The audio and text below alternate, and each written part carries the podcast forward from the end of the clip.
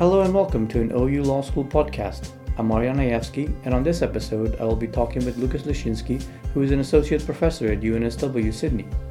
He recently gave an interesting talk at the law school, and I wanted to share it with you. We'll be talking about the bright sides, but also the many dark sides of international cultural heritage protection. On that note, the law school is celebrating the 50 years of the Open University, starting in July. We have some interesting stuff lined up, so watch this space from July. I hope you enjoyed this episode. So, we're going to start with Lucas introducing himself. Hi, I'm Lucas Lixinski. Um, I'm an associate professor at the Faculty of Law at the University of New South Wales, or UNSW Sydney. And um, I'm originally from Brazil. Um, I'll put in some um, links in the show notes of where you can find Lucas's profile. So, Lucas, um, what do you research and what got you interested in it? I am an international lawyer.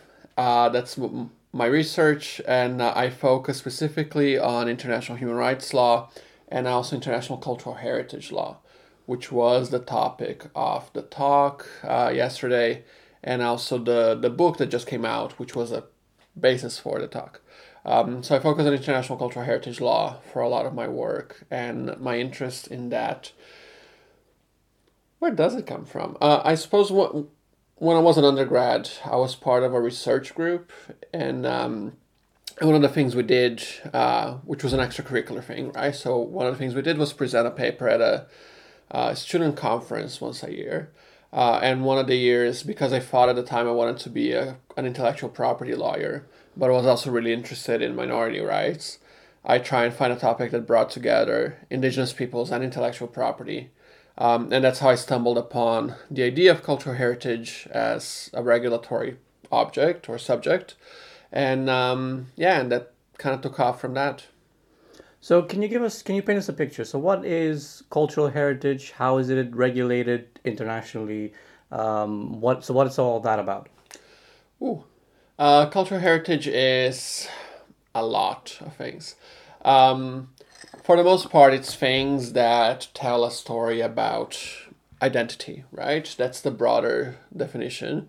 Uh, in terms of the law, is anything from cultural sites, monuments, uh, natural landscapes, uh, or even cultural landscapes, uh, shipwrecks, um, traditional practices like traditional storytelling, songs, uh, music, um, even culinary practices can be considered cultural heritage.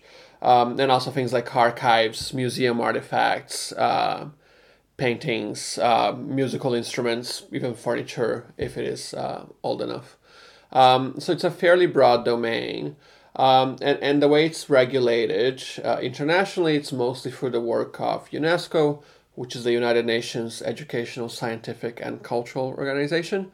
Um, and they have five key treaties in this area, um, ranging from 1954 to 2003, uh, which kind of formed the basis of uh, international law in this area and also the basis of the book. Okay, so how does international law regulate cultural heritage? So, international law steps in by telling states that they can choose a certain cultural heritage that they want to display to the world and they protect that by either creating norms that prohibit the destruction in wartime, which is where UNESCO started in 1954, to things like lists uh, as a means of giving visibility and raising awareness to cultural heritage. The most famous of that is the World Heritage List, of course, which has well over a thousand sites around the world. Um, to, to things like promoting international cooperation and technical exchange so we can um, send archaeologists and send uh, architects to help uh, protect and restore uh, cultural heritage. So a lot of your work deals with um, with the bright side, i.e., how, how do we protect cultural heritage? But a lot of your work, uh, your research goes into the unintended consequences of this protection. So can you tell us a bit about those? Absolutely. So, the, the, the basic idea, I, I kind of work with the, the idea of lights and shadows, right? So, for every shining um, idea be, that UNESCO puts out there and it helps protect cultural heritage internationally, um, each one of those um, edifices, as it were, casts a shadow, right? Um, and in looking at those shadows, we kind of see the unintended consequences of cultural heritage regimes. Um, one of which has to do with the exclusion of the communities that live in, with, or around heritage, um, in the sense that international law doesn't let them have much of a say as to what their heritage actually means and how it should be protected and uh, and whether it could ever be changed or transformed and so on and so forth. Um, and then there, there are a number of other consequences in the sense of selecting what um, kind of heritage actually gets supported internationally, right? Uh, and usually or often it can happen at the expense of minority groups. Um, uh, so, for instance, a minority group that is challenging the nation state will is unlikely to get their heritage protected on an international list because only the state gets to determine what is put on the list to begin with, right? What, or what is considered for inclusion on the list. So there are a number of uh, consequences, and um, and that's what a lot of my work has focused on. So, can you give us some concrete examples, uh, something that makes us visualize the whole thing? Absolutely. So, one example I uh, I like to talk about. Actually, I'm gonna choose two examples. One that has to do with the World Heritage List, and another one that has to do with the Intangible Cultural Heritage List, which is a regime that protects what we popularly know, know as folklore. So, the idea of living heritage. So, on the World Heritage List, a very good example is that of the Swiss Alps, uh, which were added to the World Heritage List. Um, and then one of the consequences of that is that the Swiss government thought that in order to properly implement and keep that landscape pristine, they had to exclude uh, farmers who let their animals graze um, in the area. Um, which is not an uncommon measure. It has been done uh, in similar ways by a lot of other countries, right?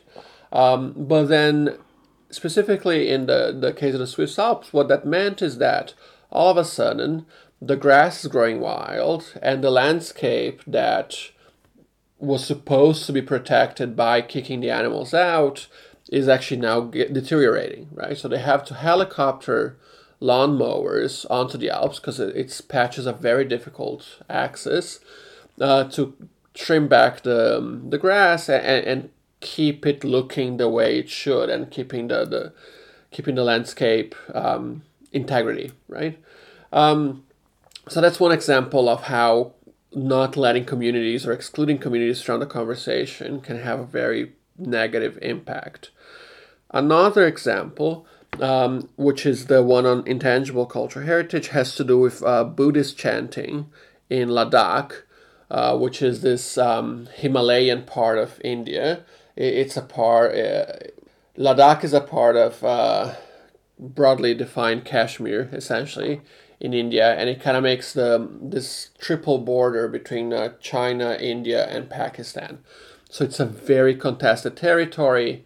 Um, and, and, there's a population there called the Ladakh, um, which is essentially a primarily Buddhist uh, population. And the Indian government listed their chanting and uh, the educational system that happens through the Gompas, which are Buddhist temples, um, as intangible cultural heritage. In doing that, um, they, are, they consulted with the Ladakhi people, but they only consulted with uh, Buddhists living in Ladakh and uh, largely excluded um, Muslims living in Ladakh, right? So, in a way, they, they, they use the listing of that heritage to sort of claim the area, at least symbolically, as Buddhist and therefore non Muslim, and therefore um, Pakistan should not try to claim it as part of uh, as part of the Kashmiri contestation. Um, and anyway, so there, there, there's that element of it, and another element is that in doing so, uh, the Indian government also got to control or got to make a claim to control what gets taught in those schools in the Gompas, right? Because now a lot of the funding for that educational system gets translated into culture and it reverts back to the central government to make the decisions on funding um, and they get to have a say on curriculum design that essentially can uh, write out of existence the whole history of uh, Ladakhi secession and the independence movements because those boundaries were very contested when India and Pakistan became independent um, and uh, gained their current territorial dimensions. And it still is a contested border, right? Um, so, which is a way in which the essentially the UNESCO process for listing that heritage has allowed for the manipulation of an entire minority identity um, and, and um, has stacked the deck, as it were, um, against a secessionist movement. So we have on one side governments who are sort of opting culture, co-opting culture, and uh, sort of erasing minorities. But in your talk uh, yesterday, you also mentioned that some NGOs also have a prominent part within these conventions, which is a welcome matter because this will all be left by states. But it also excludes um, communities in another way, even though these are NGOs, because they are NGOs of experts. So, can you tell us more about that? Yes. So, the one of the big problems with international heritage law, and that's something that has been discussed quite a bit um, in heritage studies circles, but the law has not uh, really caught on to that yet, or it has started to, but not to the same extent, is the idea of expert rule, right? So, the international heritage law, much like other areas of international law and governance, is dominated by experts. And experts are individually incredibly well meaning, hardworking people, but the way the system is set up to accommodate and make room for expert rule leaves a lot of room for abuse. Because all of a sudden, the expert becomes the sole filter between the community or the layperson let's say, and the state and international regime, um, which makes things very manageable, right, or fairly manageable, um, in, the sense that you have a voice that actually knows what they're talking about, they know how to navigate the system, uh, but at the same time, that there's a lot of room that uh, for abusing that these experts can end up privileging heritage that, um, well, safeguards their own existence, right, and they will privilege regimes that uh, protect experts before they protect communities. And a, good example of that is the World Heritage System, right? Uh, so to get on the World Heritage List, which is very famous and as I mentioned earlier has over a thousand sites from over 165 countries around the world. Um, to get onto that, first you need the state to nominate that place. Um, so let's say with um, the London Tower, right? So to get the London Tower on the World Heritage List, which has already happened, first the UK government had to say we we wish to put the London Tower up for consideration um, um, for inclusion on the World Heritage List. Once that is done, and the British government has prepa- had prepared its um, its nomination file, then um, expert NGOs have to intervene. The London Tower is included as a cultural site, so the NGO that, that comes in is International Council of Museum and Sites, ICOMOS. Um, and because they participated in the drafting of the World Heritage Convention back in the in the 60s and 70s, um, they made sure that in the convention itself says that nothing can be added to the World Heritage List without their blessing. So then the UK government has to ask ICOMOS to come and assess the site through their expert eyes and determine whether the site in fact has outstanding universal value. Uh, which is to say that between the state and experts, they, they are the gatekeepers for heritage at the international level, right? And, and that can be great in a sense of, from a managerial perspective but there's at the same time a lot of room for abuse uh, because those expert NGOs they're more likely to um, give in to the states on uh, whose contracts they actually depend for their existence than to the communities they may wish to challenge the state, right? So th- their function of being the channel between the community and the international uh, is lost at least if um, what the community wants goes against the state. So in my mind, I have I have this caricature. Uh, let's say uh, a community wants to protect its songs, Um, and to do that, they have to first audition in front of the government, so they would nominate them, and then they would have to audition in front of this expert committee to say that yes, your songs are valuable and they're universal and they're worth protecting. It's a car- caricature, but it seems like what's happening. In a way, so to get for intangible heritage, it's a little bit different because the state, when they produce a nomination file, they they need to have secured the free, prior, and informed consent of the community, which is fantastic and in many ways a revolutionary step within UNESCO. But then once you look at the detail of it, um, the it is for the state to determine what is sufficient free, prior, informed consent and who constitutes the community of whom this consent is sought. Uh, so back to the Ladakhi Buddhist chanting example, for instance, the Indian government consulted a number of gompas, so a number of uh, temples and schools, uh, but they only really consulted those in the Buddhist part of Ladakh and consulted no one on the Islamic side or the on the predominantly Islamic side of Ladakh. So any uh, Gompa that could say something about the integration and intermarriages and the, the close relationship between the Buddhist and uh, the Islamic communities um, all of a sudden didn't count as part of the, the quote unquote real uh, practicing community of Ladakhi Buddhist chanting. All right, so what's the way forward? The way forward, in my opinion, is to bring the community, give them a full seat at the table. Right now, there are attempts at giving communities more of a say. So, back to the expert NGOs on the World Heritage System, for instance, um, IUCN, which is International Union uh, for the Conservation of Nature and Natural Resources, they have gone out of their way to actually include communities in their um, expert assessment process, even though they didn't have to, right? And the World Heritage uh, Committee themselves have added some language on urging states to consider uh, uh, including communities in these processes. But there's nothing actually requiring them. And even then, uh, all the involvement of communities happens in the background, right? It happens prior to the meeting that is actually going to make the decision that is actually going to set the narrative of what that heritage is for and what its value is.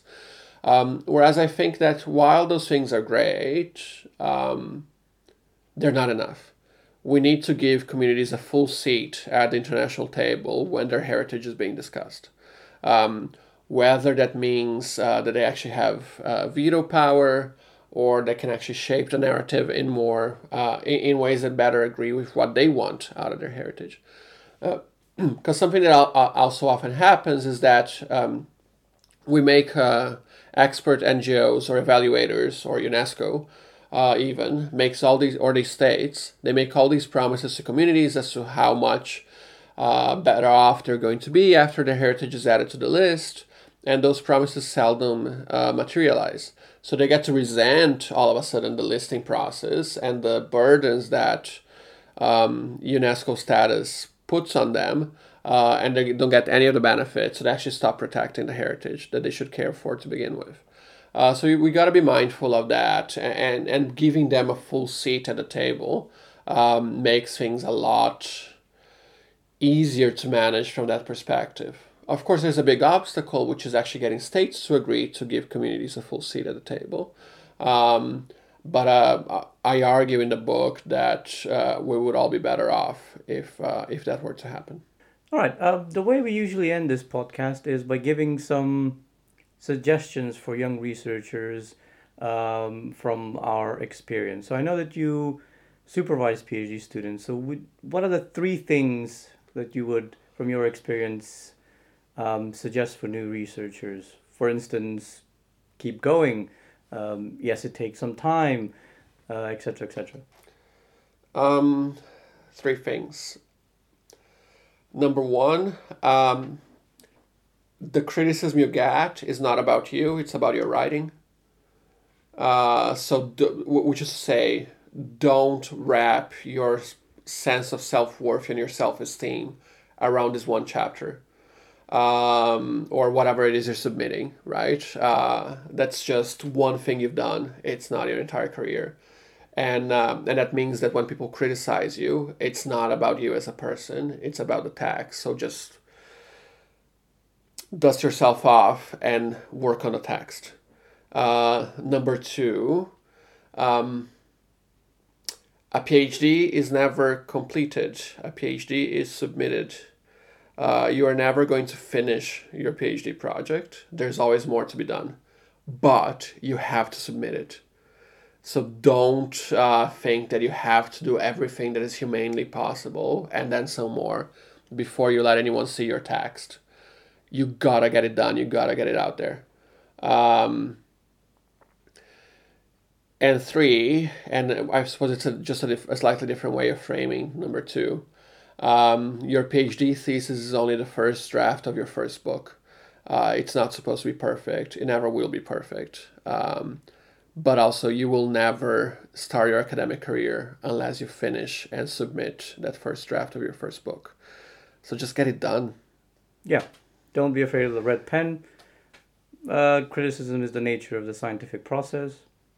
Yeah, just keep on going. Um, contact your friends, stay in touch, uh, get get feedback. Don't be afraid of feedback. All right. Uh, well, thank you very much, Lucas, for this for this talk, um, and stay tuned for the next episode. My pleasure. Thank you.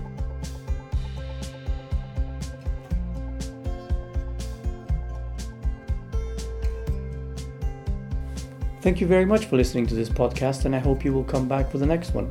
As ever, you can find out more about us on the law school's website, which is in the show notes below. Don't forget about our celebration of the OU's 50th birthday, starting in July. The music in the background is called Dirty Mac by Endless Love. Take care and hope to see you again.